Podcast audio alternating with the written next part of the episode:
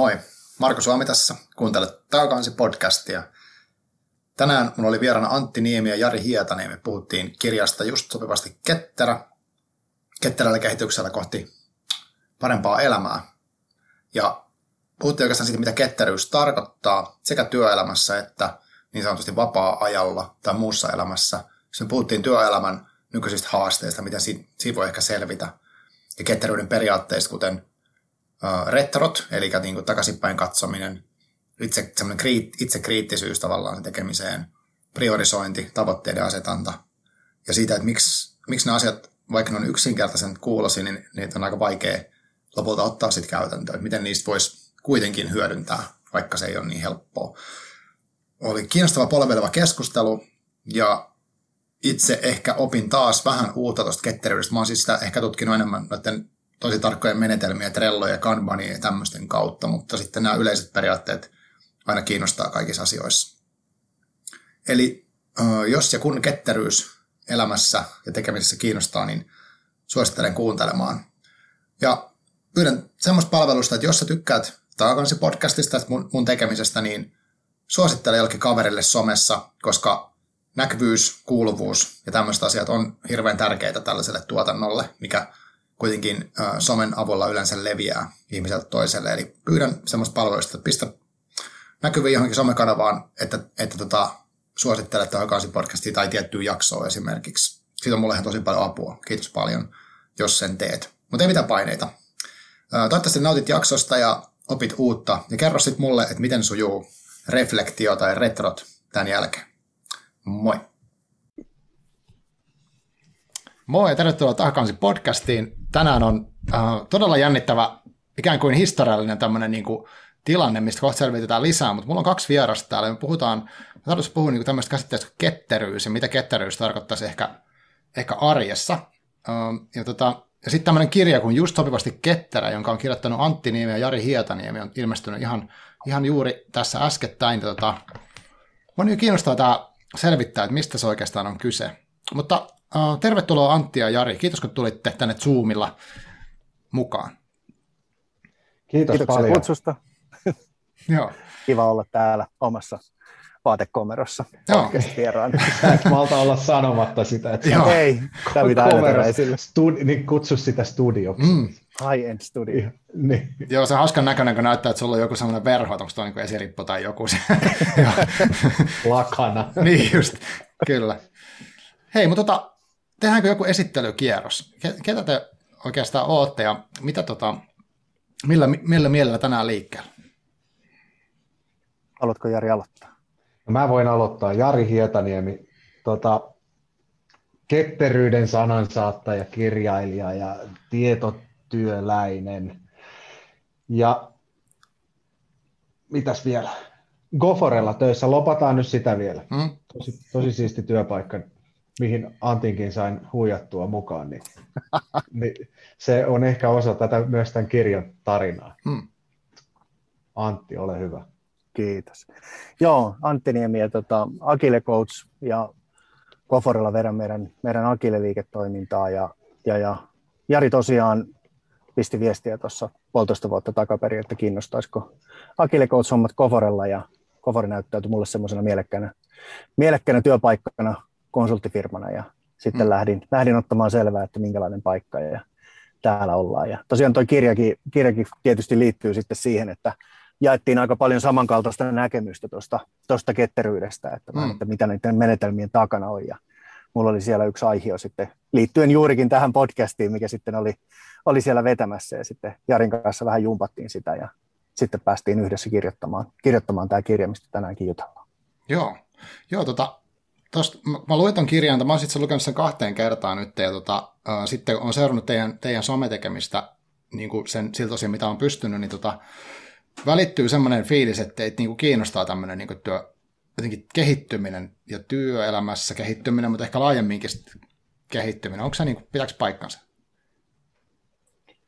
No ainakin omasta puolesta voin sanoa, että joo. Et mulla ehkä tausta tausta jossain kohtaa, mä niin kuin huomasin, että mulla on ehkä muuttunut se pikkusen, että, että jos mennään tuonne niin kuin plus kuusi vuotta takaperin, niin se oli ehkä semmoista niin kuin mä nyt käytän sanaa pakko, mutta se oli semmoista, niin kuin, että tässä on nyt pakko kehittyä ja on pakko oppia ja on pakko tehdä kaikenlaista. Ja mm. Sitten elämä, elämä näytti vähän nurjaa puolta siinä välissä ja tuli kaiken näköistä traagista menetystä ja sitten siinä kohtaa piti vähän kasailla niitä palasia ja, ja, ja sitten ehkä sieltä ponnistaan uudestaan, niin sitten niin kuin jotenkin löysi ehkä semmoisen niin sallivuuden itselle, että, että, että kehittyminen on ok, mutta tavallaan pitää ymmärtää aina, että mistä lähtökohdista lähtee, että mitkä ne omat resurssit ja oma jaksaminen ja, ja muu niin kuin siinä ympärillä on. Niin sen jälkeen on tullut, tullut jotenkin semmoinen, mitä mä nyt sanoisin, ei, ei purista mailaa ehkä niin kovaa, että edelleen niin kuin kehittää, kiinnostaa kehittyä, mutta se on jotenkin enemmän semmoista, että saa kehittyä ja niin kuin voi tehdä jotain asioita. Ja siitä vähän toivottavasti toi kirjakin jollain tavalla niin kuin juontaa, mutta tuossa on ehkä se, se mun kulma siihen. Joo. Mitäs Jari?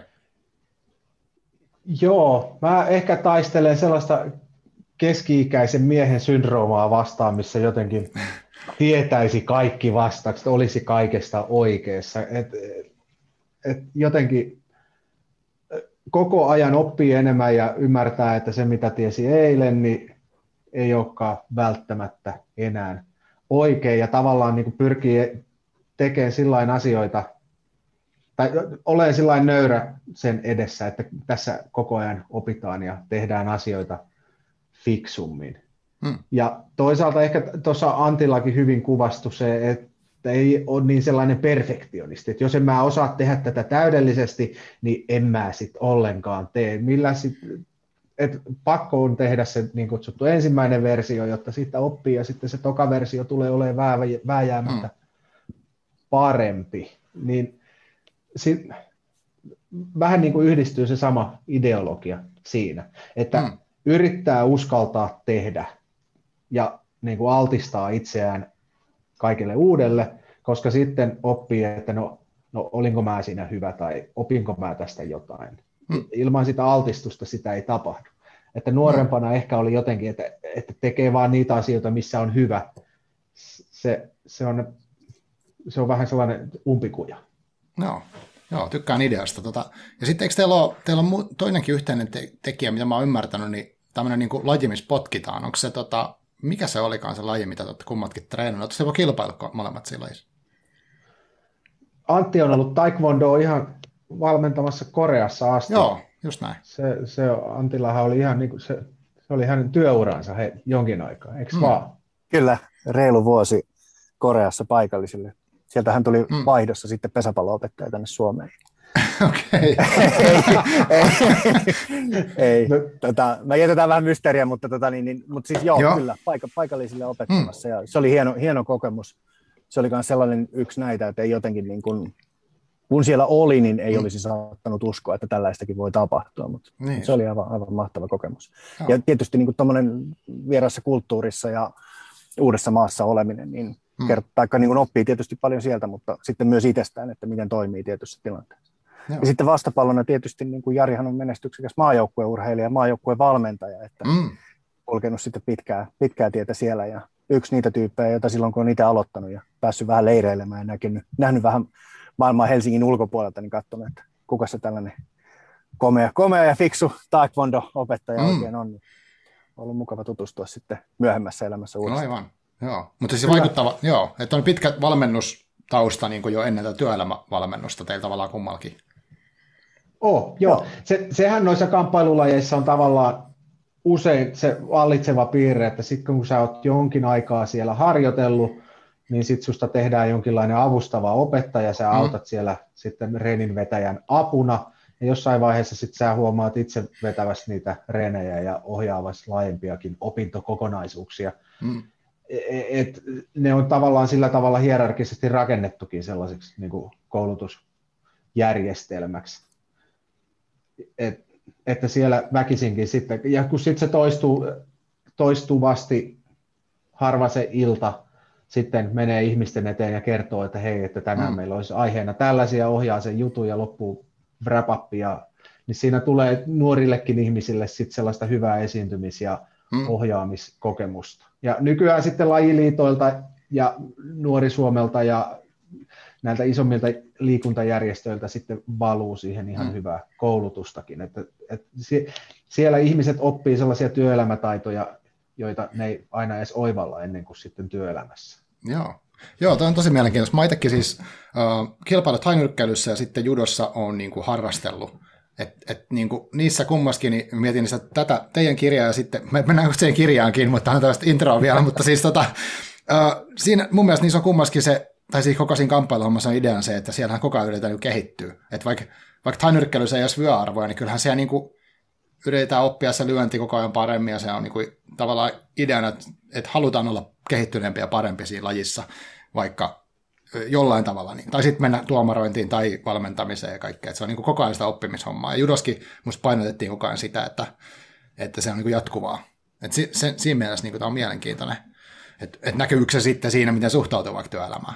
On, mitä te luulette? Onko tämä vaikuttanut tämä teidän niin kuin kamppailutausta niin kuin tähän, miten te ajattelette työelämässä kehittymisestä? Mitäs Antti on mieltä? Ei mulla rupesi nyt raksuttamaan ihan hirveästi tämä. siis niin kuin toihan on ihan täysin, täysin itsestään selvä, mutta nyt kun se sen jotenkin puit tuossa, niin tota, mä en nyt osaa suoraan sanoa, en mä kyllä mm. niin kuin tunnista sitä, mutta ihan varmasti alitajuisesti jollain tapaa semmoinen niin kuin pitkäjänteisyyden kasvaminen ja kärsivällisyys, että, että mm. kun tiettyjä juttuja tehdään, tehdään, niin sitten siinä oppii paremmaksi. Ja ehkä toi, niin kuin, jos mä nyt mietin vielä sitä, että on niin kuin ketterän ajattelutavan niin kuin omaksumista, että, että mm. tehdään pienissä palasissa ja sun ei tarvitse tavallaan niin kuin olla hyvä, sä lähdet tekemään niitä toistoja ja opit mm. niistä ja siitä eteenpäin, niin ihan varmasti on ollut vaikutusta. Mm, mä olen ihan samaa mieltä. Va, ei, ei varsinaisesti se urheilu tai kamppaileminen, mm. mutta sitten sen opettaminen, että opettaa ihmisille mm. jonkinlaisia osakokonaisuuksia, että on se sitten potku, että opetatko sä sen niin kuin kokonaisuuden vai ensin opetetaan paloissa, että nosta jalka, ojenna mm. jalka, kierrä lantioon, vai tehdäänkö sitä koko juttu.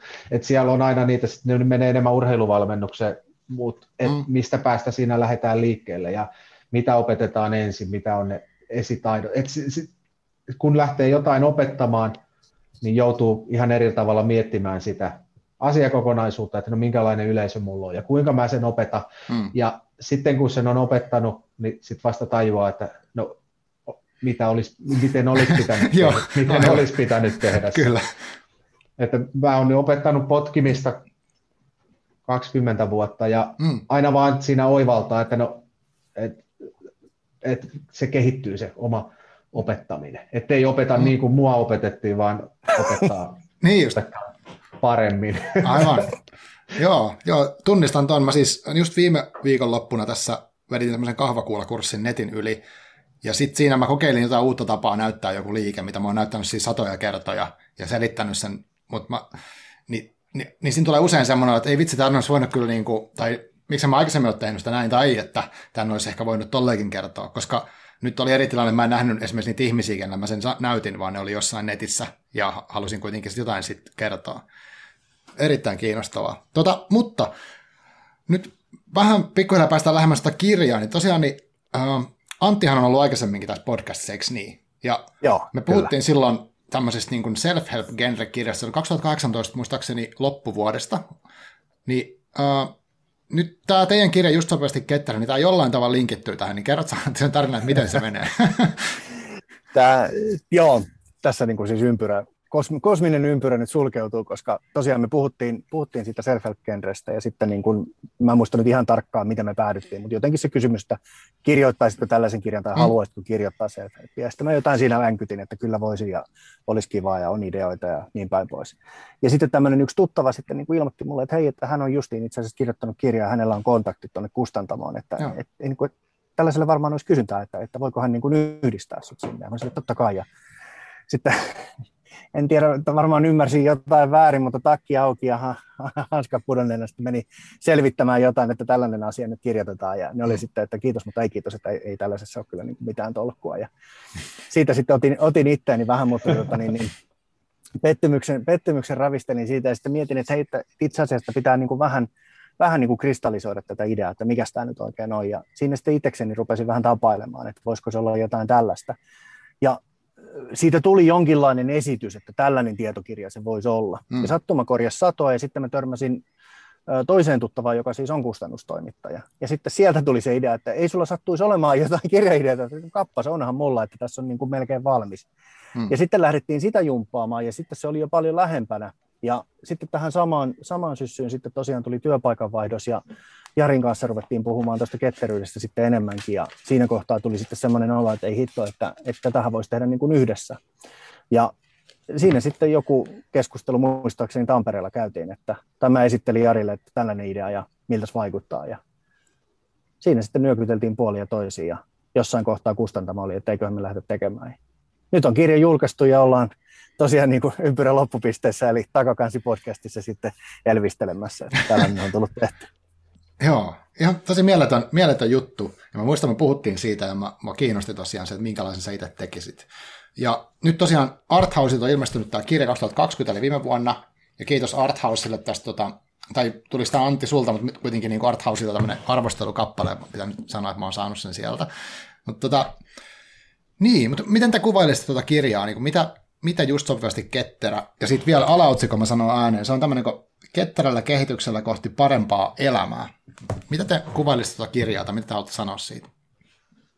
Mä yhden kohdan vielä haluan sanoa, koska mm. jos tämä on itseään toteuttava ennustus, niin seuraavan kirjan mä haluan kirjoittaa, kun mä ajan Porschella ympäri maailmaa ja yövyn mitä hienoimmissa hotelleissa, sellaisen road trip päiväkirjan. Oh, selvä. Katsotaan, toteutuuko tämä. No niin, tämä on nyt talletettu sitten tänne internettiin. selvä.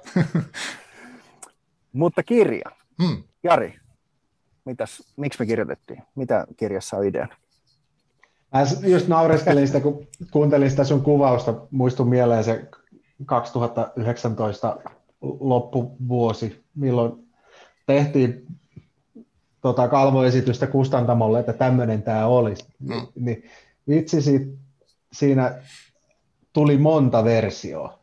Se, niin kuin, se on uskomaton, kuinka se idea. Meillä oli ihan valmis idea silloin, että tämmöinenhän tästä tulee. Mm. Ja se, mitä tuli, on jotain aivan toista. Okay. Se, ne iteraatioiden määrä, niin se, se muuttuu, muuttuu helposti sata kertaa. Se, niin kuin, ei nyt koko konsepti, mutta mm.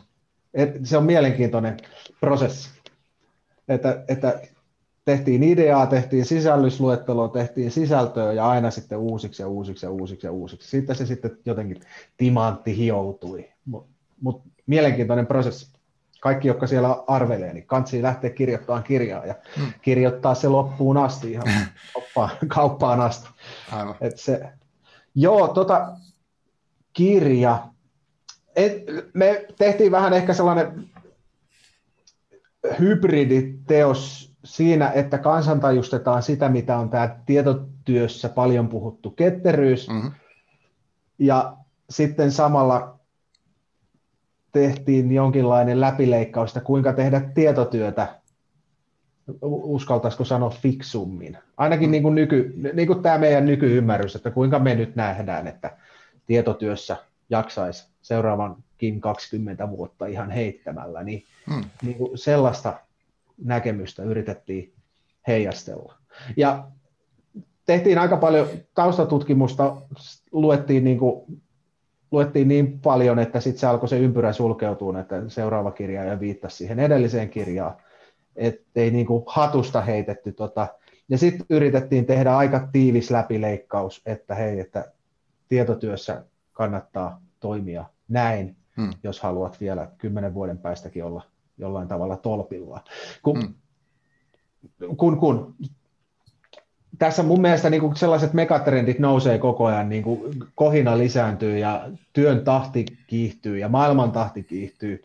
Kaikki kännykät ja tabletit ja mitkä liian makuuhuoneen lampukki välkyttää sillä mm. sellaista, niin kuin, sellaista kovemmalla ja kovemmalla kellosyklillä. Et, et, niin kuin ihmisten, ja jos siihen lähtee mukaan tähän muutoksen hyperventilaatioon, niin sitten jossain vaiheessa uupuu vääjäämättä, ei ihmistä sellaisen suositeltu, niin jotenkin siihenkin yritettiin niin kuin tehdä sellainen, että huudetaan, puhalletaan pilliin, peli poikki, että, että hmm. nyt olkaa varovaisia, älkää polttako itteenne loppuun, että sieltä ei ikinä välttämättä palaakaan ihan entisenlaisena, vaan mm-hmm.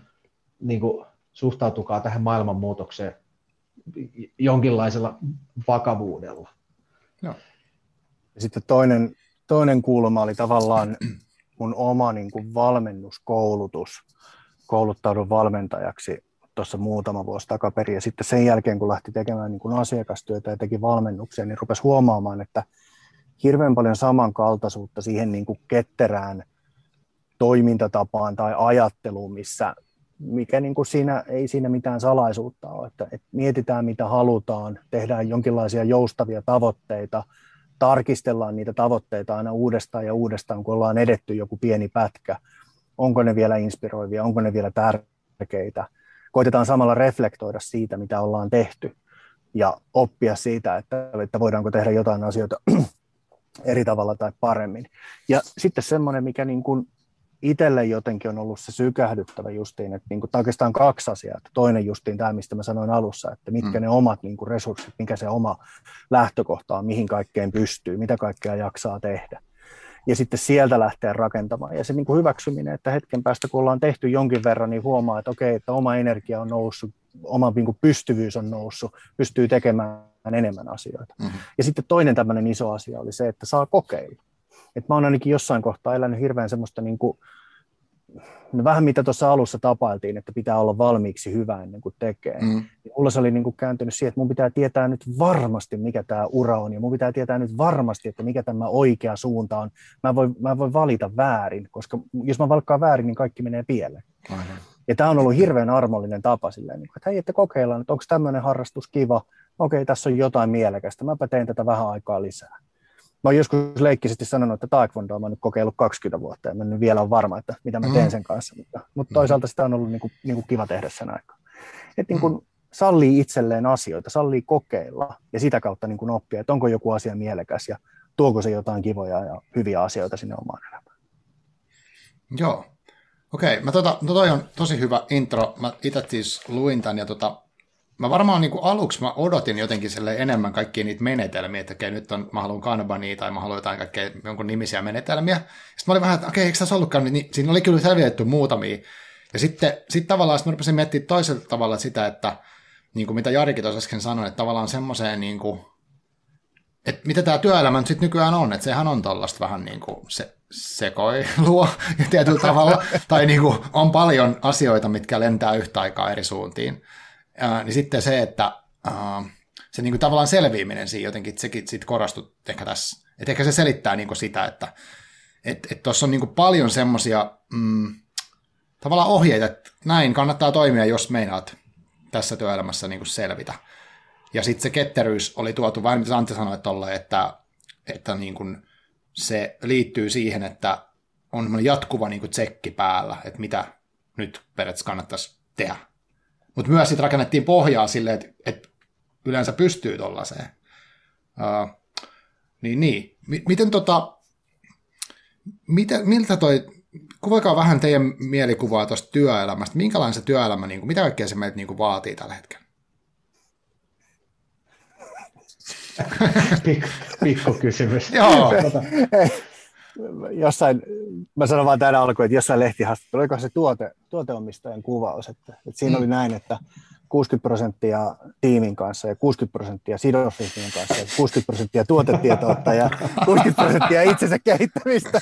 Ja, ja mun mielestä se kuvasi oikeastaan, niin, että sehän ei ollut PO-kuvaus, vaan sehän oli meille kaikille, mm. että mitä meiltä odotetaan. Että nehän on niin kuin, jumalattomia vaatimuksia, vaatimuksia, mitä sieltä tulee. Toisaalta sitten taas, niin kun, kyllähän sitä yritetään jatkuvasti pehmentää, että, niin kun, jos mä mietin vaikka nyt IT-alaa, joka on ollut niin kun aikaisemmin, aikaisemmin aika semmoinen niin kuin, hullu, niin jossain kohtaa sinne on tuotu sitten taas niin kuin enemmän semmoista vähän armollisuutta ja ruvettu katsomaan niin kuin uudenlaisia työntekemisen menetelmiä ja muun muassa niin kuin ketteryyttä ja niin päin pois. Ja sillä, mm. sillä lailla koitettu ehkä taltuttaa sitä niin kuin kaaosta ja kiirettä, mutta mä en ole ihan varma tavalla, että, että ollaanko me nyt pikkusen niin kuin menty taas ohi siitä, että, mm. että, että ollaan ehkä vähän liian kiinnoissa. Ehkä, ehkä semmoinen, niin kuin mä joskus sanonut, tämmöinen niin kuin sokeus sille ketteryydelle, että ollaan tehty vähän aikaa jotain. Kuvitellaan, että, että meillä on priorisointi hanskassa ja kuvitellaan, että meillä on niin kuin jonkinlainen niin kuin järkevä, järkevä tekemisen tahti, mutta sitten ollaan vähän sokeita sille omalle tekemiselle, että huomataan, että ei hitto, että tässä on nyt vedetty puoli vuotta ihan hirveällä niin kuin tukkaputkella eikä ehditä mm. palautua, mutta että kun, no, kyllä mä nyt osaan, kun mä oon niin pirun ketterä ja niin päin pois. Mm. Että et, et, et semmoinen niin rehellinen tsekkaus aina siihen tilanteeseen, niin kuin, että missä sä oot työelämässä. Että, että miten sun viikot sujuu, miten sun kuukaudet sujuu, onko sulla aidosti siellä palautumisena. Mä muuten menen nyt tosi ohi tästä kysymyksestä. Mm. Palataanpa siihen, mikä se on se kysymys. Joo, ja siis tavallaan työelämä, työelämän ehkä vaatimukset ja haasteet, että mitä se niin kuin on teidän näkökulmasta. Kokeillaan paremmin. Joo. Joo, mun mielestä niin, se oikeastaan se kiire tai se kohina, monitohelointi, että koko ajan on enemmän asioita, mistä, mitä pitäisi tehdä tai mistä on kiinnostunut, mitä pitäisi katsoa, mi, mihin pitäisi ottaa kantaa, mitä pitäisi seurata. Mm. On, on sitten puhe ihan vaan harrastuksesta tai, tai työstä tai, tai mediasta tai uutisista tai ihan, ihan, ihan sama. Sitä, sitä kamaa kaadetaan niin kuin enemmän meidän eteen, kun me ikinä ehditään käymään läpi. Mutta hmm. pitäisi niin kuin nähdä sen ohitte, että ei sitä, ei, ei, ei sitä tarvi niin tiukasti seuratakaan. Et, et mä jotenkin koen, että tämä on isommin, enemmänkin, tämä ei ole edes työelämäongelma, tämä on ihan niin kuin koko hmm. tämä meidän yhteiskunnan ongelma. Ja sitten taas nopea takaisin kytkentä, että no millä siinä sitten selviää, että no sillä, että pitää riittävästi taukoja, liikkuu riittävästi ja käyttää vaan pienen osan sit sitä ajastansa sit siihen informaatiokaaukseen.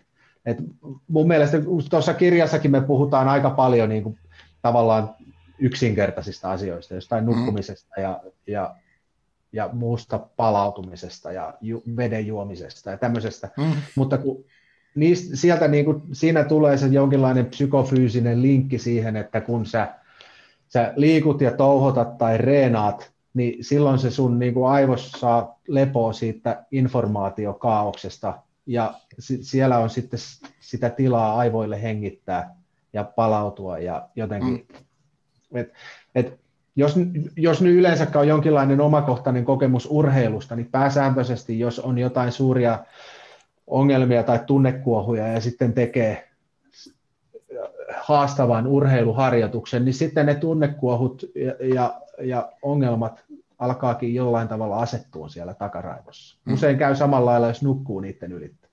Ja ihmiset ei tota jotenkin enää hoksaa, että tehdäänkin tosi pitkää työpäivää ja sitten se, niin kuin se, se paine siellä korvien välissä vaan kasvaa sellaiseksi, että se ei siellä sitten enää nollaannukka sitten mm. niillä lyhyillä yöunilla, jotka siinä äkkiä vedetään alta pois, että pääsee mm. taas sitten lisäämään sitä painetta.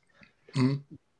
Jotenkin sen hoksaaminen, että se ei niin kuin se henkinen kapasiteetti ei nyt vaan veny tiettyä mittaa pidemmälle. Ja mm.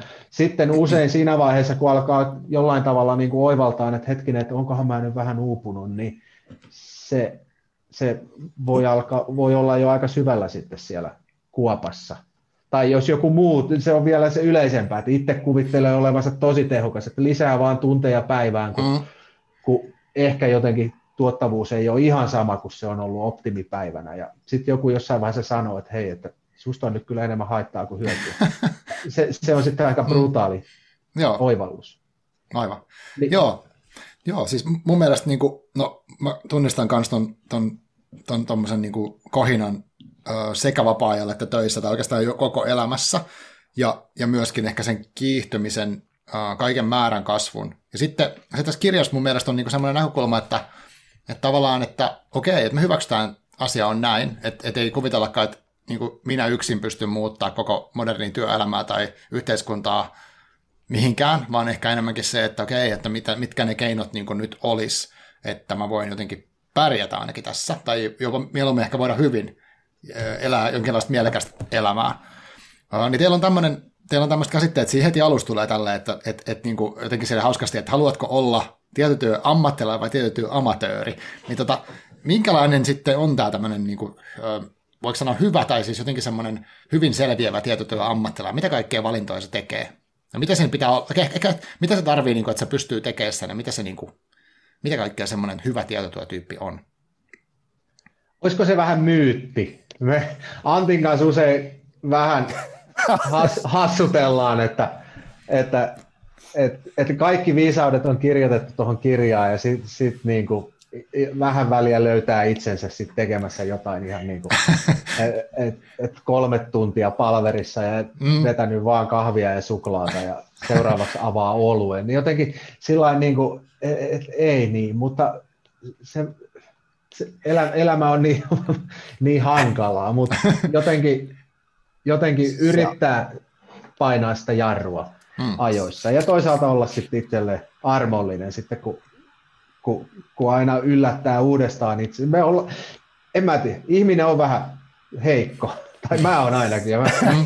Joo, käsi, käsi nousee pystyyn täältäkin. Se alkuhan on semmoinen niin kuin, niin kuin överi yksinkertaistus justiin amatööristä ja ammattilaisesta, mm. ja siinä niin kuin yksi koelukija oli jotenkin, että ei herra Jumala, että mitä ihmettä, ja, ja sitten niin kuin muutama muukin on ehkä sanonut ensimmäistä, että tätäkö kaikkea pitää olla, mm. ja niin kuin, niin kuin nyt Jari justiin totesi, että me ollaan kuitenkin aika inhimillisiä ihmisiä. Muistaakseni siihen kirjaan kuitenkin laitettiinkin myös se, että me tunnistetaan varmaan tällaisia samankaltaisia, että meillä on niitä päiviä ja meillä on niitä hetkiä, kun tuntuu, että ne valinnat tulee vähän itsestään ja kaikki mm. toimii jotenkin nätisti.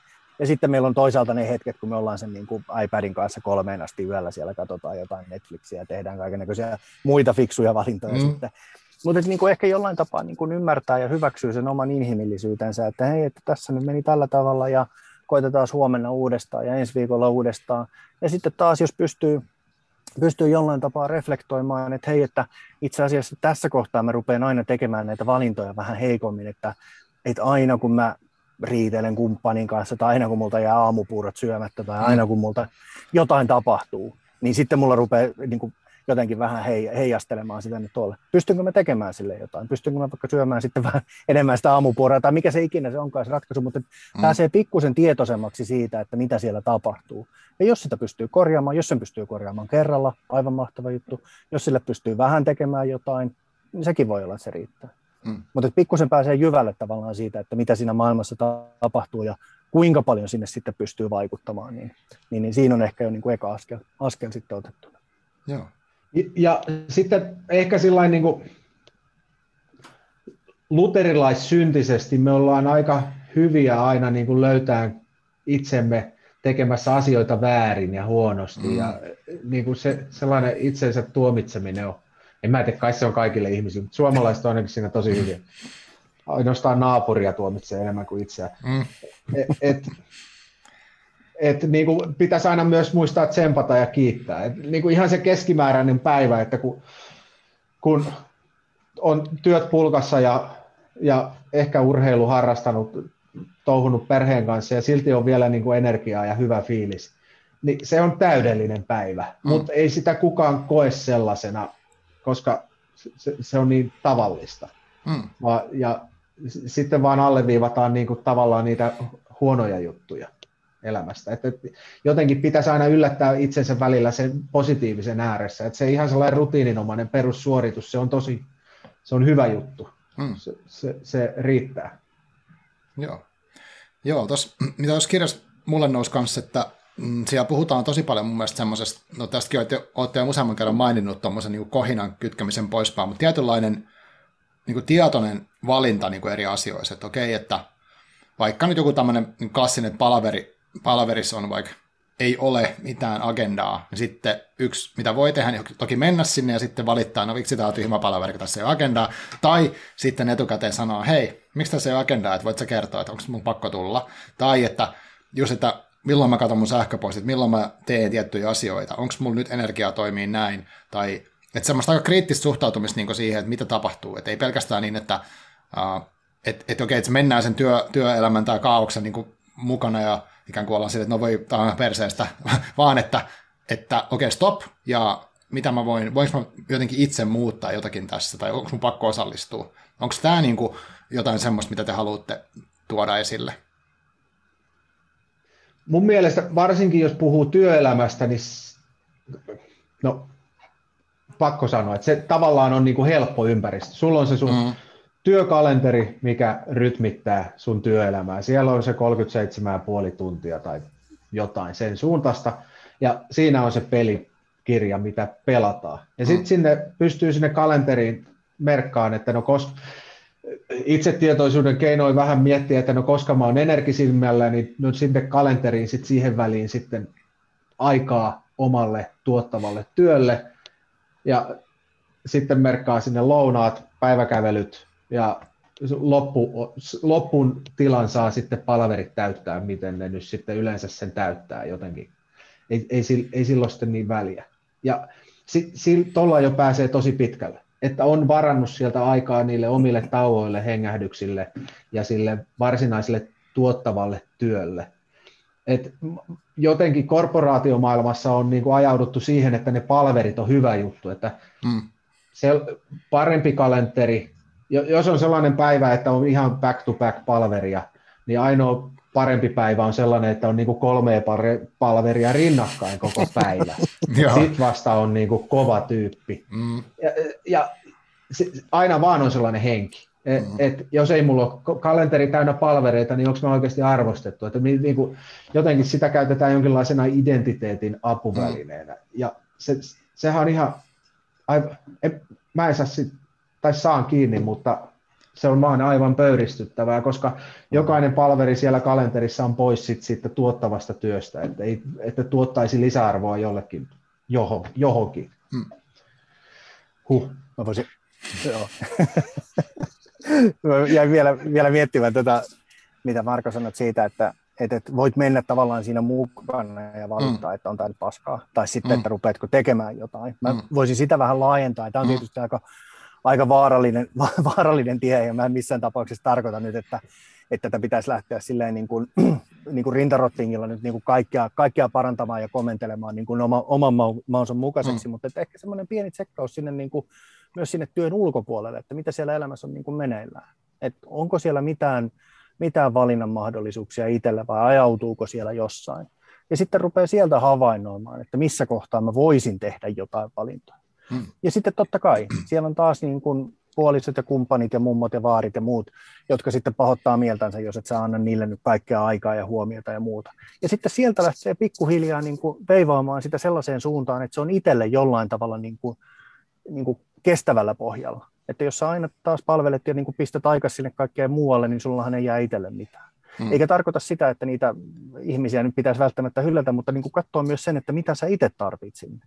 Onko siellä aikaa sun harrastukselle, onko siellä aikaa sun palautumiselle, onko siellä aikaa niille asioille, mitä sä haluat kehittää. Hmm. Ja sitten pikkuhiljaa lähtee hivuttamaan, mitä laitetaan sinne yksi asia kalenteriin seuraavalla viikolla toinen. Pikkusen kokeillaan taas, että miten se menee ja minkälaista palautetta sitten sieltä lähipiiriltä rupeaa tulemaan mm. ja kuinka siellä sitten niin kuin veivataan sitä paremmaksi. Et sinnekin jonkinlaista semmoista niin kuin hahmotuskykyä, että meneekö nämä hommat nyt suurin piirtein niin kuin haluaa vai onko tässä jotain muuta, mitä, mm. mitä ehkä itse sitten haluaisi, haluaisi tehdä tai kokea. Joo. Eli Toi on ihan totta. Mm. Sano vaan. Sori Marko. Joo, tuossahan päästään laajemmin sit siihen, niin kuin siihen, että no mikä on hyvä elämä. Sitähän me kanssa, mm. ei me siihen vastata, mutta niin kuin tökitään sitä, että minkälaisia asioita siinä voisi ottaa huomioon. Se on jokaisen itse rat- ratkaistava ja mun mielestä se vielä muuttuu koko ajan. Mm. Että se mitä 20 on hyvä elämä, niin 3, 4, 5 ja 60 se on aina eri juttu. Mutta siinäkin voi tavallaan oppia sitten esimerkiksi lukemalla paljon, että lukee ihmisten elämäkertoja, niin sieltä saa paljon sellaisia ideoita, että hei, että nämä vanhat gupet on sitä mieltä, että tuommoiset asiat onkin oikeastaan loppupeleissä tärkeitä ja sitten hmm. sieltä voi oivaltaa jotain sitten jo niin kuin etunojassa siihen omaan elämäänsä. Että se niin kuin, fyrkan tahkoaminen ei välttämättä olekaan sitten kaikista niin kuin, hienoin juttu sitten siellä kuolinpuoteella, vaan niin kuin, joku, joku muu. Niin, ja, ja sitten toi Antin mainitsema, että sit kun lähtee sitä omaa elämää vähän reflektoimaan, niin siinä joutuu säännöllisesti sit pysähtyä siihen. Joo. Että oliko, oliko tämä hyvä päivä, oliko tämä hyvä viikko, oli, onko tämä hyvä elämä. Joo, toi reflektointisana on tullut moneen kertaan tässä ja mä tiedän, että äh, no ketterästä niin tämmöisestä ideologiasta tai onko se nyt menetelmä tai onko se kokonaisuus vai mikä se on, mutta siellä ainakin yksi semmoinen sana, mikä mä sieltä tiedän, on tämmöinen kuin retro ja, ja se liittyy siihen reflektointiin, että et niin jotenkin jos mä ymmärrän oikein, se tarkoittaa sitä, että on joku niin kuin asia, niin me voidaan tehdä vaikka retro tästä meidän podcastista jälkeen. Et miten tämä niin kuin meidän mielestä meni ja teidän mielestä ja näin, ja sitten voitaisiin miettiä, mitä me tehdään parempi. tai joku muu, niin onko toi, näette sitä niin toi reflektointi tai retterojen tekeminen tai mikä tämä nyt onkaan, niin onko se niin olennainen osa tätä, uh, jos ajatellaan tämmöistä ketterää työelämää tai elämää? Se on erityisen oleellinen osa, se on tärkein osa se on väkevin työkalu koko ketterässä ajattelussa. No, siis juurikin tavallaan se, että me ollaan jollain tavalla, niin kuin, mä luulen, että kaikki osaa suunnitella. Osaako suunnitella hyvin tai huonosti, niin se on meille kuitenkin luonnollista, mm. että no mitä mm. sitten, ja sitten mä menen lääkikseen ja oikeikseen, ja sitten mä teen mm. näin, ja ostan Mersun, ja mitä kaikkea hyviä suunnitelmia sieltä mm. tulee olipa huono esimerkki. Ei, oli hyvä. Ha- haaveilu, haaveilu on tärkeää. Ja se on, se on, Lapsuuden, se on nuoruuden traumat tuli, tuli siinä. No niin. Tota niin, niin, mutta, mutta sitten tavallaan se, että me pysähdytään välillä ja katsotaan, että onko ne meidän suunnitelmat, mitä niille kuuluu. Hmm. Onko ne toteutunut? Jos ei ne ole toteutunut, miksei ne ole toteutunut? Mitä on tapahtunut? Oliko meillä alun perinkään niin kuin mahdollisuutta edes saavuttaa niitä? Oliko se meidän lähtökohta niin kuin realisti? Oliko ne tavoitteet inspiroivia? Oliko ne niin kuin, et, et sitten rupeaa tunnistamaan tavallaan sitä, että hei, että tällaisia suunnitelmia mä tein, nyt ne ei toteutunut, mitä mä tunnistan sieltä, mitä mä teen seuraavat tavoitteet, mitä mä teen sen seuraavan suunnitelman, jotta se sitten tavallaan niin kuin poikisi enemmän sitä, mitä mä mm. haluan tehdä sieltä. Ja sen takia se säännöllinen reflektointi on niin tajuttoman tärkeää. Ja joissain niin kuin menetelmissä se on sisäänrakennettu siihen. Mm. Eli jokaisen sprintin päätteeksi otetaan se tunti puolitoista ja katsotaan nimenomaan sitä yhtä sprinttiä, että mitä tässä on tapahtunut. Joo. Ja keskitytään niihin asioihin, mitä siellä voi korjata. Ja sitten ei, tosi tavallaan ole sen kummempaa niin kuin taikaa, että, että omassa elämässä, mulla on mielikuva muuten, että mä olisin joskus Twitterissä sulle ehkä antanut tämän saman ohjeistuksen, mutta, mm. mutta tyyliin, niin kuin, että katsoo semmoisen muutaman viikon, kahden, kolmen viikon sykli. Sitten ottaa itsensä kanssa pienen, pienen session siinä, että hei, että mitäs kaikkea tässä on tapahtunut. Jos siellä mm. on jotain tavoitteita ja niiden eteen on työskennellyt, niin katsoa, että mitä siellä on mennyt ja onko, kuinka se muu elämä on siellä sitten niin kuin haitannut tai edistänyt niitä asioita. Ja sitten pikkusen saataisiin jotain osviittaa, että hei, tämmöisiä asioita ja näin tämä etenee. Ja sitten myös muistaa, niin kuin Jari aina muistaa, niin pitää aina vähän kiittää ja taputtaa itseä ololle, että, hmm. että tässä on taas niin kuin kolme viikkoa kuitenkin niin kuin edistelty ja nytkin, nytkin jaksoin tehdä tämän reflektointisession itseni kanssa, että, hmm. että kyllä tämä tästä taas etenee. Mutta joo, tosi tärkeä työkalu ja nyt jos kuka ikinä kuuntelee, niin aloittakaa välittömästi omat retrospektiivit kolmen viikon välein. Joo. Ja jotenkin se tuntuu usein olevan ensimmäinen juttu, mikä jää pois. Joo, koska just. se on jollain tavalla niin kuin kivuliasta.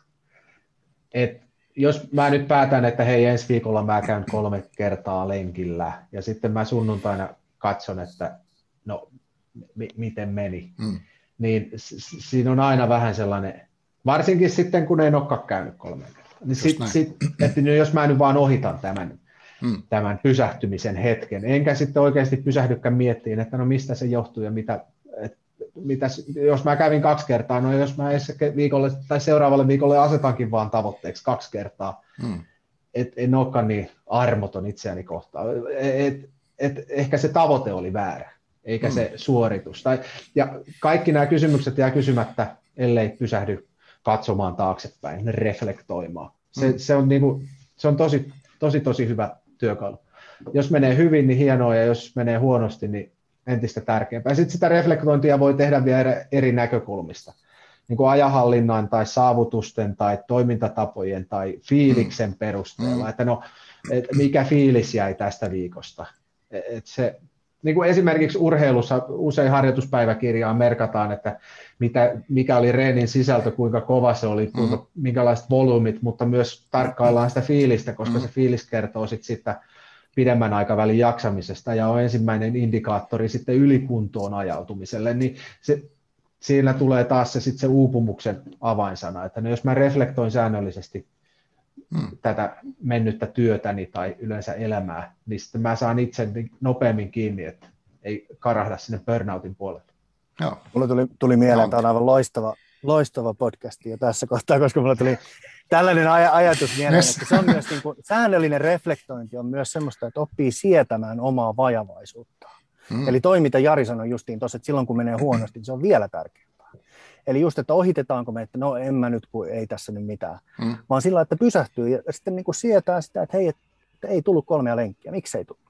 Ja sitä kautta ehkä pystyy myös niin kuin vähän irrottamaan itseään sitä omaa, omaa ihmisarvoa niistä tavoitteista, että hei, että, mm. että mitäs tässä on tapahtunut.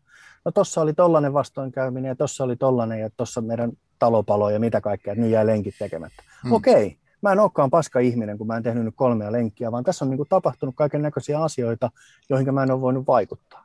Tai sitten taas se jälleen kerran se armollisuus, tuossa kohtaa nyt oli vaan niin väsy, että ei yksinkertaisesti pystynyt. Ja hyväksyy sen ja sitten taas pääsee jatkamaan eteenpäin. Eli tavallaan ei ole niin kiinni niissä omissa tavoitteissaan. Että niin kuin, tämänkin varmaan tunnistaa, tai ainakin itse tunnistan, että, että joskus asettanut tavoitteita, ja kun tavoitteet ei toteudu, niin se ensimmäinen moite on niin kuin itselle, että on kyllä mm-hmm. paska jätkä, ei, ei taaskaan saanut mitään aikaiseksi. Kyllä. Ja sitten tuossa kohtaa voisi pysähtyä ja katsoa niin kuin vähän analyyttisemmin, että mitä täällä on tapahtunut, että mm. onko tässä nyt ollut ylipäätään niin kuin mitään edellytyksiä.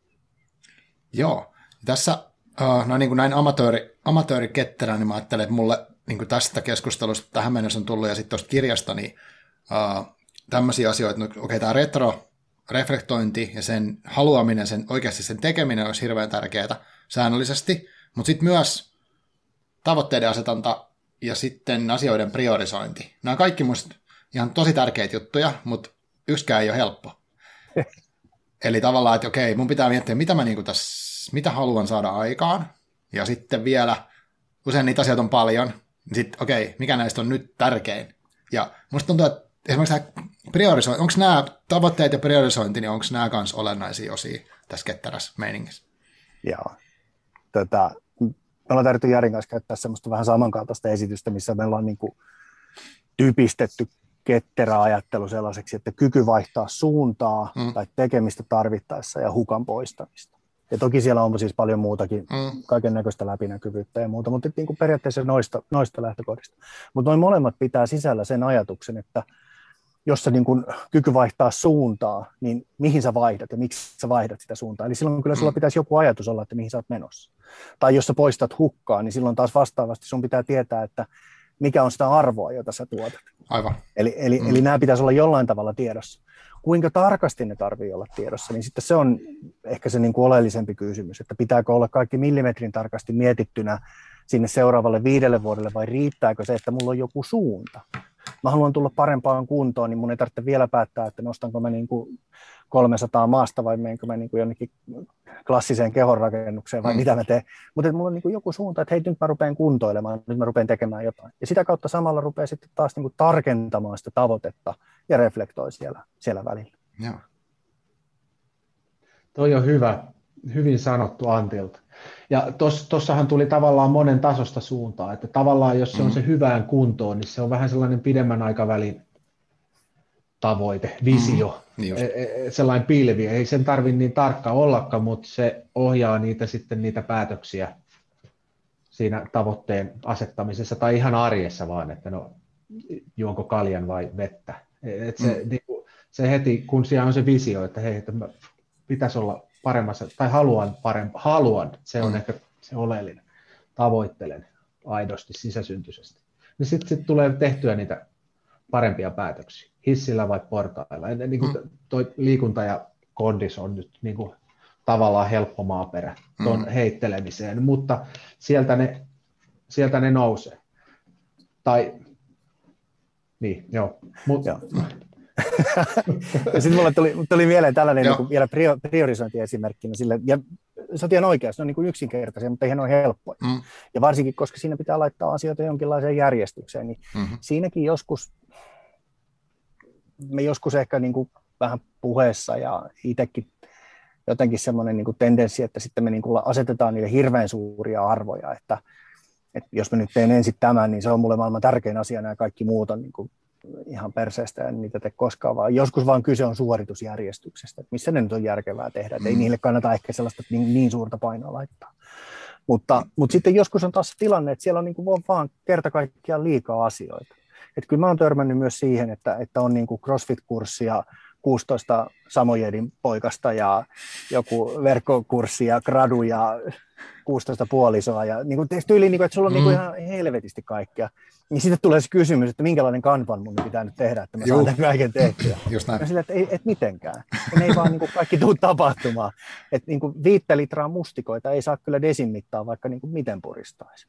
Mutta sieltä voi ottaa desi kerrallaan niitä asioita ja sitten joskus ne voi olla sellaisia, niin kuin, että okei, että otetaan nyt jostain ensimmäisenä ja joskus sitä pitää ehkä sitten pikkusen katsoa, että no hei, että mikä se, mikä se niin kuin tavallaan, mikä se tällä hetkellä nyt on se niin kuin tärkeä ja heijastuuko se jotenkin siihen niin kuin isompaan visioon, mitä mä nyt sitten halusin. Ja sieltä sitten rupeaa tekemään luojan kiitos. Kolmen viikon päästä on taas retro, missä voi sitten miettiä, että tuliko ne valinnat nyt tehty ja kuinka oikein. Aivan. Ja sitten kun huomaa, että on tehnyt väärin, niin sitten huomaa, että okei, että niin joo, tuossa kohtaa mulla oli vähän kiire ja mä en oikein miettinyt tätä hommaa ja sen takia mä valkkaisin tuolla tavalla. Okei, seuraavalla kerralla mä otan itselleni viiden minuutin pienen niin kuin mietintä, mietintätauon ja sitten mä arvotan ne asiat ja teen mm. sitten pikkusen paremmin. Et virheitä tulee joka tapauksessa. Mä joskus viisastelin sillä, onko se Viion sanonta, että viestintä epäonnistuu, paitsi, ei kun viesti, mitä se meni, viestintä epäonnistuu, paitsi, paitsi vahingossa. Va, joo, joo, joo niin mä oon joskus sanonut, että priorisointi epäonnistuu, paitsi vahingossa, koska mm. on niin paljon muuttuja, mitkä siellä tulee, mutta niin kuin meidän täytyy aina tavallaan toimia vaan sen parhaan ymmärryksen mukaan, mikä meillä siinä on. Ja luen kiitos, että retrojen avulla me opitaan siinä koko ajan vähän paremmaksi. Mm. oli Antti ihan hienosti sanottu. Tavallaan niin priorisointi on myös vahvasti kieltäytymistä. Just. Et jos, jos on tosi paljon asioita, ja rajallisesti aikaa, niin se on ilmiselvää, että jossain järjestyksessä ne asiat pitää tehdä. Eli pitää kieltäytyä tekemästä kaikkia muita kuin sitä jotain juttua, mikä nyt on päättänyt, että tekee. Et se vahvasti ei-sanominen. Ja mm. se on taas ihmisille luontaisesti usein tosi vaikeaa. Työelämässä varsinkin sitten, kun on niin kuin korporaatioelämässä, mm. korporaatiomaailmassa, niin jotenkin se, se on, niin kuin, siitä tulee sellaisia niin kuin vaivautuneita naurahduksia, jos joku erehtyy sanomaan, että ei jossain palverissa. Mm. Niin kuin, mulla just ennen tätä podcastia oli sellainen hetki, että hei Jari, jääkö vielä hetkeksi? Mä sanoin, että ei, ei ehdi. Niin, niin siellä oli, niin kuin, se oli tällainen timssiveto, niin, ja. ja ihmiset meni ihan vaikeaksi, niin kuin mm. jotenkin. Et, et, ja kun mä oon sitten vielä aika ylpeä, että töräyttelen sitä eitä ihan mm. tietoisesti, koska sillä ei saa asioita aikaiseksi. Niin jotenkin mm. ihmiset ei ymmärrä, usein niin kuin kehutaan, että hei Jari, että oppas sä tehokas, että vitsi sä saa paljon aikaa, että, että viittikö auttaa mua. En. Ja, ja siinä on se kaiken salaisuus. Ja sitä ei mm. silti jotenkin hoksata ja oivalleta.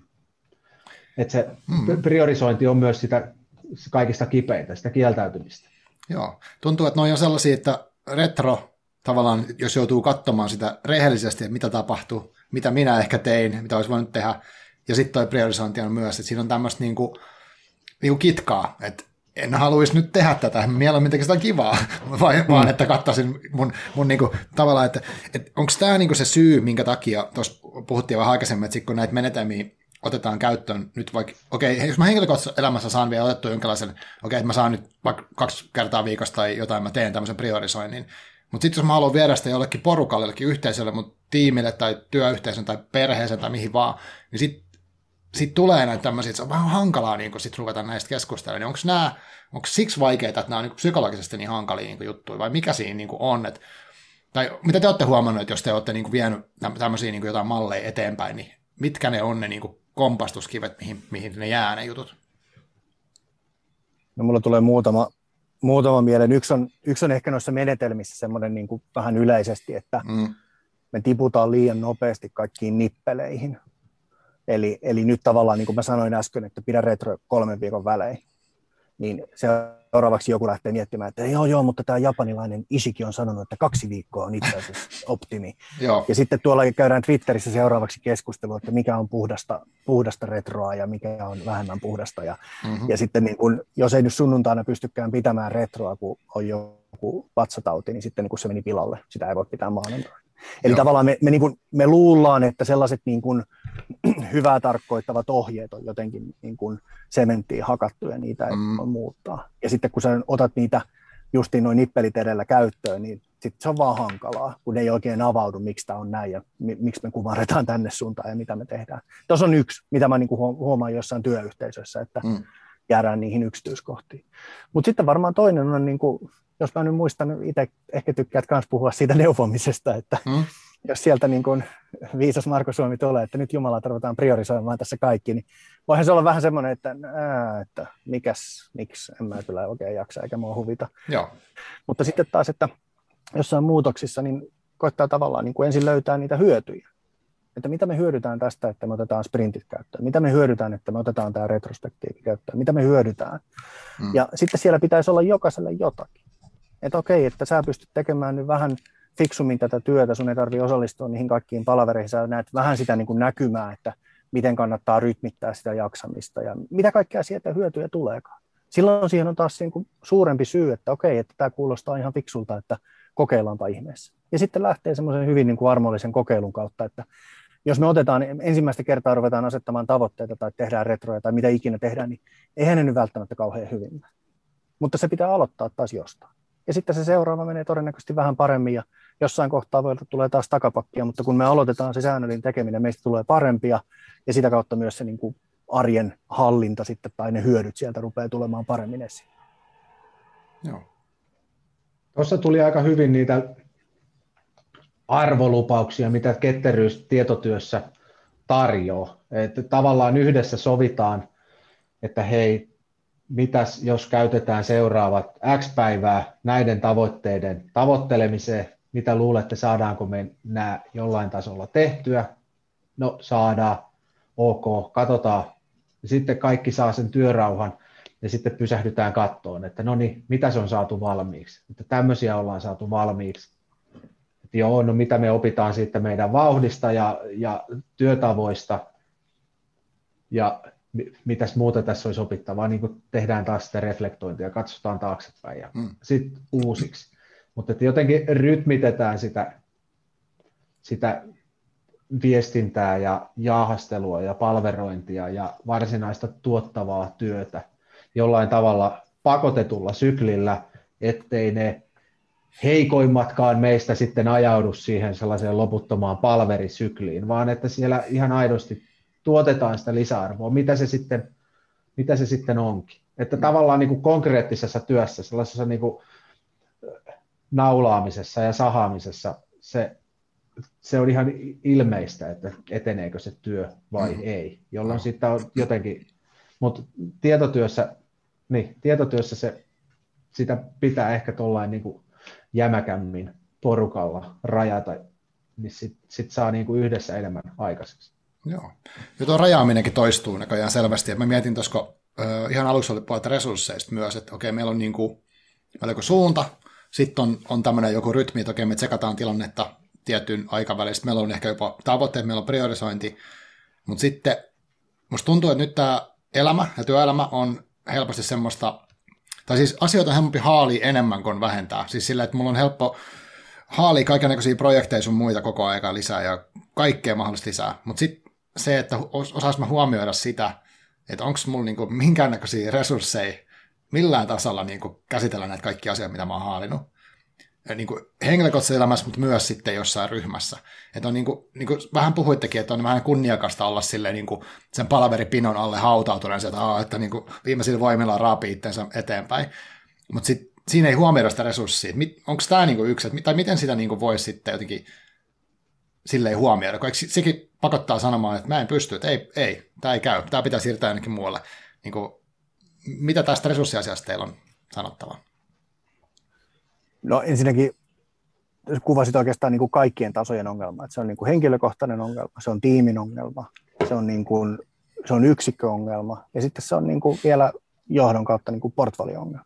Meillä on kaikilla kauhean niin kuin into intohimo ja kiire ja pakko ja niin kuin mm. sekä hyvässä että pahassa ottaa tosi paljon asioita. Ja samalla me laitetaan kaikki tukkoon. Eli me aloitetaan pirusti kaikkea ja me ei saada mitään valmiiksi. Mm. Ja mä nyt sanon vielä nopeasti, että no se retrospektiivi on taas se yksi kohta, missä silleen, niin kuin, että kun me ollaan napattu, mm-hmm. napattu kaikki mahdolliset, niin kolme viikon päästä meillä on taas tsekkauspiste, että mitäs tässä, niin kuin, että kuinka monta podcastia ja kirjaa ja mitä kaikkea sä nyt oot luvannut tehdä, että, mm. että miten menee.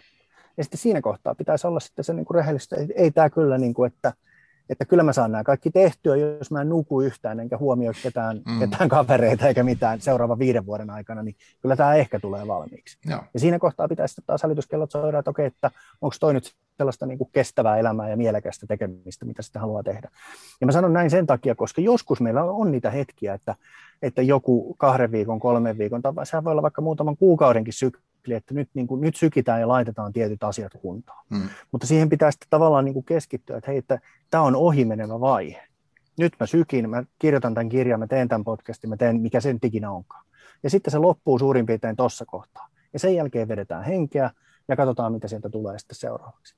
Mutta muuten mm. sitä tekemisen tasoa pitäisi sitten saada sellaiseksi, että se niin kuin, mitä, mitä se nyt sitten kääntää, että, että jokaisen viikon jälkeen jaksaa aloittaa sen seuraavan viikon tai jokaisen päivän jälkeen sen seuraavan päivän. Mm. Ja nyt kun kysyy, että miten näitä pitää sitten, niin kuin, miten näitä pitää arvottaa, niin nythän se sitten riippuu siitä, että mikä se, mikä se oma tavoite siellä on, mm.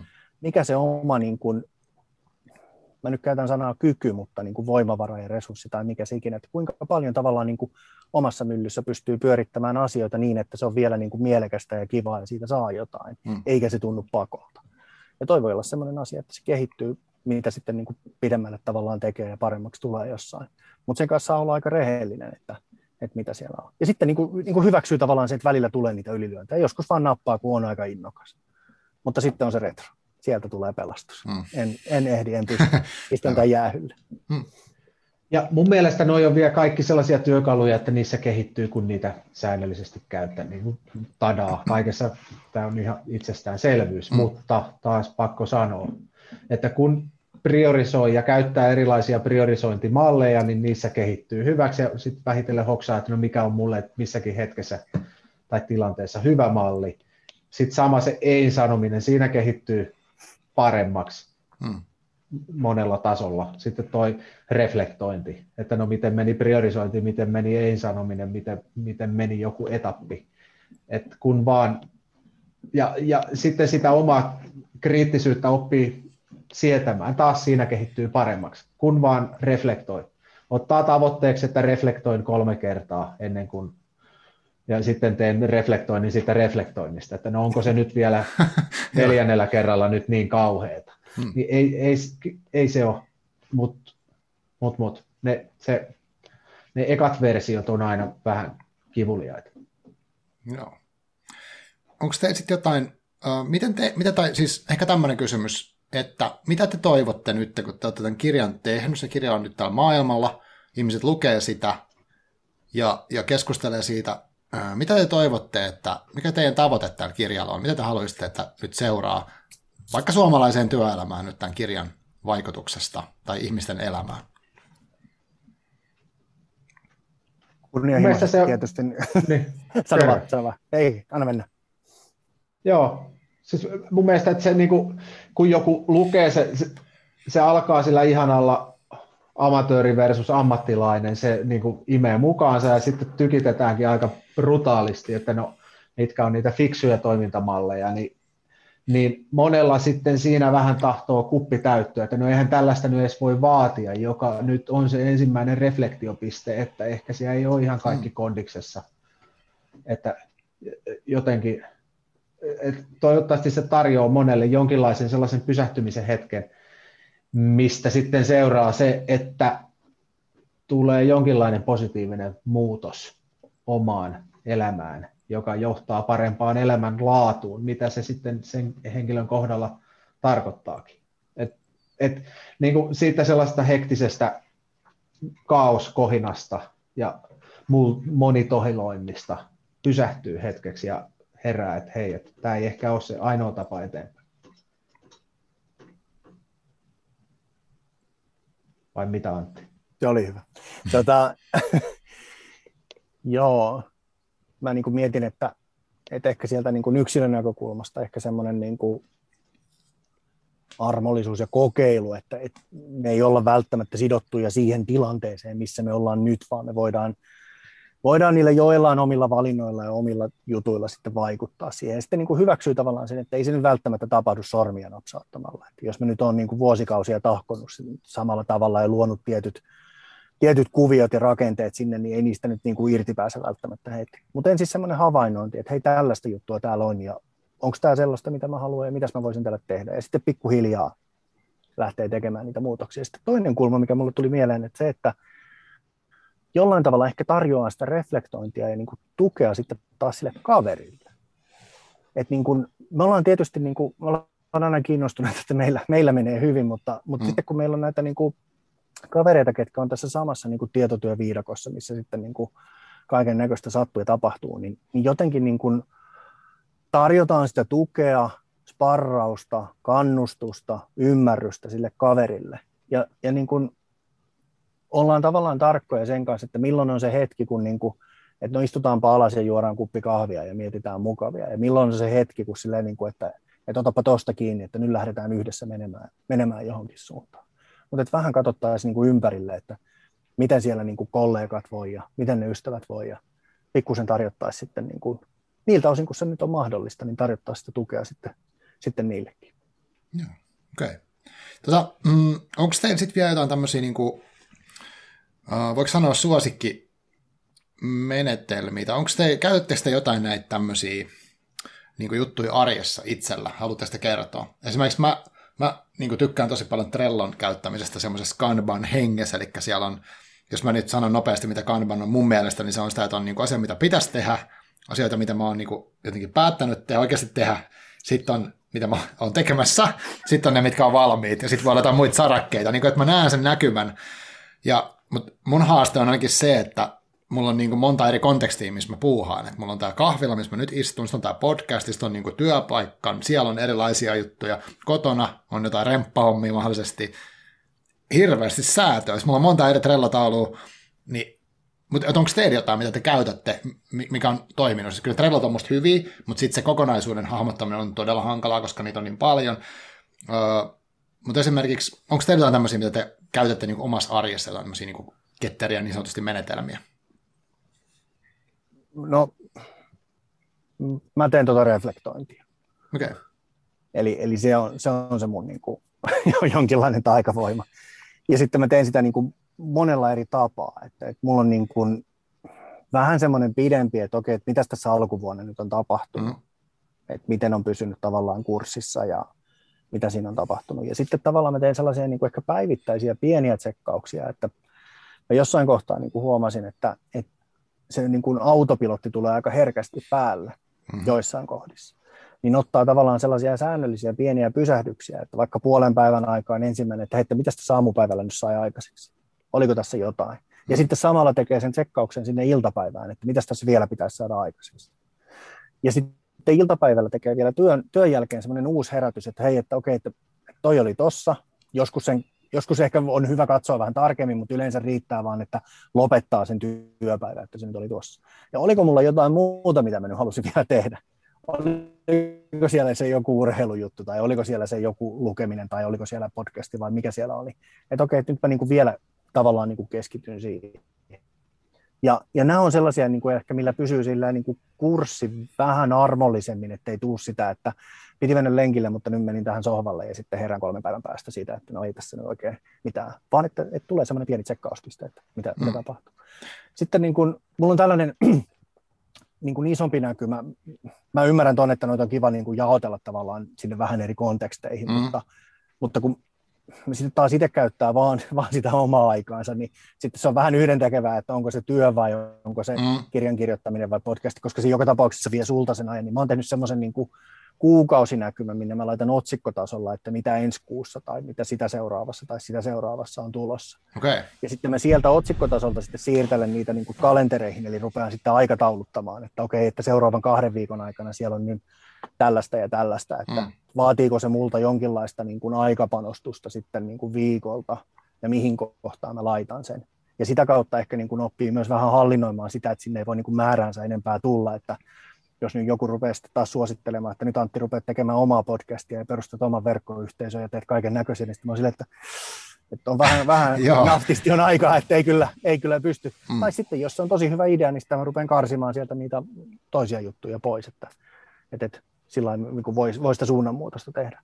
Joo, Mutta tota, niin kuin, mm. et, et isompi kuva ja sitten se kääntyy sinne kalentereihin niin kuin varatuksi ajaksi, jossa sitten tapahtuu jotain. Joo. Miten tota, onko sinulla niihin retroihin joku semmoinen, että niin kuin tyyli kysymyslista, mitä sä itse tässä kysyt, niin kuin, tai teet sä se jotenkin paperille tai jonnekin, vai onko se vaan niin kuin päässä, että mä, sä käyt läpi, onko se semmoinen, niin kuin, onko se joku semmoinen, onko se jotain malleja siihen, mitä sä käytät, tai mitä sä haluat kertoa? Tiimien kanssa me tehdään sillä lailla, että kirjoitetaan, yleensä kun on useampi ihminen, niin mm. Kirjoitetaan itse, itse tavallaan joku hyvä asia ja joku huono asia. Tämä nyt on tosi yksinkertainen joo, esimerkki. Jo. Ja sitten tavallaan avataan niitä suusanallisesti, että mun mielestä – meillä nyt on tapahtunut tällaista ja tämä on tosi hyvä ja kiitokset Jarille ja Markolle, kun ne on pitänyt hienon jutun tässä. Mm. Ja sitten parannetaan tällaista, että tullaan ajoissa paikalle. Ja sitten Joo. keskustellaan sitä, että okei, että mitä se tarkoittaa ja sitten päätetään, päätetään sitten, että mitä toimenpiteitä sille tehdään vai tehdäänkö mitään. Sekin, sekin on hyvä valita. Mm. Mutta sitten kyllä mä niin itse, mä käyn melkein sen kyllä päässä läpi, että mä mietin, että mitä mm. siellä on tapahtunut. Ja sitten vähän peilaan sitä sinne, niin kuin saadaan katsoa jostain kalenterista tai niistä muista niin kuin siitä isommasta kuvasta, että mitä siellä on tapahtunut. Ja sitten sieltä tulee, niin kuin, tai jos sieltä tulee jotain tekemistä, niin sitten se siirtyy sinne isoon näkymään tai kalenteriin.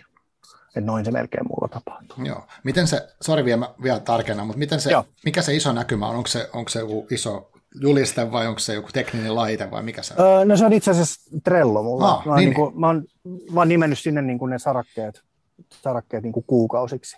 Ja sitten mä luon aina niin kuin otsikkotasolla vaan kortin. Siitä, Aivan. Niitä on. ensi kuussa on X, asioita X, Y ja Z ja joo. näkyy siellä, että okei okay, tämmöistä. Joo, joo, okei. Okay, Just näin, joo. joo. joo. No, kiitos. Mitäs Jarilla? Tota, aika samoilla suuntaviivoilla. En, en mä niin, varsinkin niin kuin henkilö niin kuin omassa elämässä tö, niin, tota, niin määrämittaisesti mene, mitä sitten taas niin kuin teoriassa sanottaisiin, että hei, että pidä, pidä päiväkirjaa ja, ja pohdi elämän tarkoitusta ja sitten tee siitä prioriteetteja. Ja sillain, niin kuin, mm. Mutta sitä tulee aika lailla tehtyä, niin kuin ihan vuosikellohan nyt antaa, se on ihan klassinen uusi vuosi ja sitten nyt vaihtuu kvartaali ja sitten mm. tulee kesä. Ja kaikki sellaiset on niin kuin sellaisia aika luontevia pysähdyspaikkoja aina siihen, että no mitä on saanut aikaiseksi sitten viime kerran, kun pysähdyin. Hmm. Sitä mä aika paljon teen. Ja sitten mä pohdin aika paljon yleensäkin sitä, että no mi, mi, mikä tässä elämässä nyt on oleellista. Jotenkin haastan sitä, että, että kun se vähän väliä se oma elämänkatsomus jollain tavalla muuttuu, tai vähän väliä, mutta vähitellen kuitenkin. Hmm. Niin haastan sitä, että elänkö mä yhä sellaista elämää, mi- mihin mä oon tyytyväinen, ja sitten taas siitä heijastelen sitten niihin, niihin elämän valintoihin, että, että käyttää, se sitten heijastuu taas siihen, että no mihin mä käytän aikaani joka sitten taas heijastuu siihen, että mitä siellä on siellä mun kalenterissa. Et se valuu mm. vähän niin kuin tuollain mulla eri järjestyksessä. Joo. Et, et sitten taas, jos, lähet, jos, jos ottaa niin kuin isomman tavoitteen, niin se sitten jollain tavalla proisoidaan, tehdään projektia, pilkotaan pienempiin ja sitten tulee oma trellonsa. Mm. En, en mä sillä muuten niin kuin arkea trellota. Mutta mut, mut, niin kuin kaikki tuollaiset isommat, isommat jutut. Ja sitten on paljon taas sellaista, niin kuin, sellaista hommaa, mitä on kiva tehdä sitten, kun vaan on aikaa, niin ne, ne mulla on aina vaan ihan klassina, klassisina postitteina pöydällä. Joo. Että niin kuin, harrastejutut on jossain kotona jossain pöydän kulmalla ja sitten työjutut on työpöydän kulmalla. Että sitten aina niin kuin välillä katselee, että mitäs postitteja tässä on silloin, kun vaan on kalenterissa aidosti ihan tyhjää aikaa. Joo. Ja sitten sieltä ottaa jonkun, että hei, tämähän onkin hyvä idea, että edistänpäs tätä. Et ihan niin kuin fyysisiä postit-lappuja. voihan sitäkin tavallaan kampaniksi nimittää. Niinpä, niinpä. Niin ja sitten olikin tuossa aikaisemmin, että ei sillä nimellä on niin merkitystä, kunhan on niin kuin joku ajatus itsellä, että miksi sitä tekee. Joo, jos mä tota, me ollaan käyty aika paljon kaikkia asioita läpi. Mä vähän yritän vetää yhteen ja sitten te voitte olla sitä mieltä, tai siis eri mieltä siitä. Mutta uh, tämä kirja just sopivasti ketterä ja ketterällä kehityksellä kohti parempaa elämää alaotsikolla, niin siinä ja sitten tässä meidän keskustelussa niin on ollut sitä, että on ihan hyvä, jos jotenkin pystyy luomaan itselleen semmoisia edellytyksiä, että on vaikka kyky tehdä semmoista pysähtymistä ja reflektointia. Eli se ehkä tarkoittaa sit sitä, niin kuin ehkä mä ymmärrän sitten on kirjan pointin siinä mielessä, että, että kun, jos arki on tosi ruuhkasta, väsyttävää, ties mitä, niin sitten ei välttämättä energiaa tehdä mitään tämmöistä reflektointia. Sitten mielen vaan menee vaan eteenpäin, että apua, mä haluan jotenkin selvitä tästä näin. Että et sitten tavallaan se, että okei, että ne elämäntavat ja kaikki tämmöiset on sen takia tärkeitä, että, että mä niinku jaksan miettiä näitä mun prioriteetteja, mitä mä elämästä haluan, ja haluaisin mä sitä ja näin. Ja sitten mä pystyisin tekemään ehkä sitä, että mä katson, okei, miten pari viimeistä viikkoa meni, voin miettiä, mikä on tärkeintä nyt, Uh, eli tämmöisiä juttuja. Ja sitten siinä ketteryydessä tavalla ehkä sitten pointti oli se, että, että olisi se välitarkastelu jollain tavalla, että katsoisi taaksepäin, että mitä, mitä tapahtuu. Mutta sitä, senkin voi tehdä niin, että ei ruoski itteensä välttämättä pelkästään, vaan että katsoo, mitä tapahtuu. Ja sitten, että oliko ne mun tavoitteet mulle tärkeät vai ei. Mitä mieltä te olette tästä mun tiivistyksestä? Haluatte sitten vielä lisätä jotain? Onko missannut jotakin? Tai mitä te haluaisitte sanoa vielä tämän lisäksi? Mun mielestä toihan oli aika napakka, hyvä tiivistys. Niin oli. Joo, Olette saaneet just sopivasti ketterä badgin. okay. Ser- sertifiointi. Sertifikaatti. no niin, kiitos. Ei, mutta siis, siis joo, kyllä mä niin kuin, niin. Et, ja mun mielestä oli vielä hieno, mitä sä sanoit tuossa alussa tavallaan se, että et, miksi, niistä, miksi me myös puhutaan niistä elintavoista. Niin tavallaan se, että sulla on se mm. jollain tavalla se niin kuin, oma energia, jotta se niin kuin ylipäätään pystyt tekemään muutoksia. Ja sitä kautta niin kuin haltsaamaan ehkä sitä niin kuin nykyarkea, joka nyt niin kuin havaittiin, että on hektinen ja tulee mm. kaiken näköistä niin kuin informaatiota sieltä täältä. Ja sitten se jollain tavalla niiden priorisointien kautta sitten niitä, niitä juttuja, jotka on itselle tärkeitä. Ja aina reflektoinnissa voi sitten tarkastella uudestaan, että oliko tämä nyt sitä, mitä haluttiin ja hmm. tehdäänkö jotain muutoksia ja niin päin pois. Joo, tosi hyvä. Tosi hyvä tiivistys.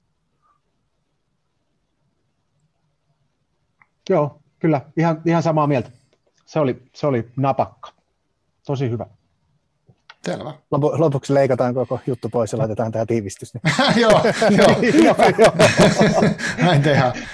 Podcastin kuulijat pohtivat, että ei vitsi, että ei voinut, voinut heti siihen alkuun vetää. Niin, juuri näin. joo. Hei, tota, uh, kiitos Antti ja Jariko, tulitte mukaan pahakanteen. Ja tota, mulle ei ole, en, en osaa tästä nyt muuta sanoa, mutta tota, tämä oli mulle antoisa ja kiinnostava kuulla teidän näkemyksiä tästä ja tota, esimerkkejä. Kiitos tosi paljon teille. Kiitos Marko. Kiitos kun kutsuit ja kiitos Jari kun tulit mukaan.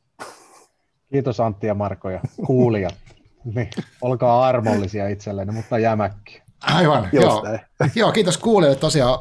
Yrittäkää, yrittäkää tehdä reflektointia, kertokaa miten se sujuu, se olisi mielenkiintoista kuulla. Me pistetään täällä nautuspoikki ja sitten puhutaankin salaisuudet sen jälkeen. Oikeat, oikeat asiat.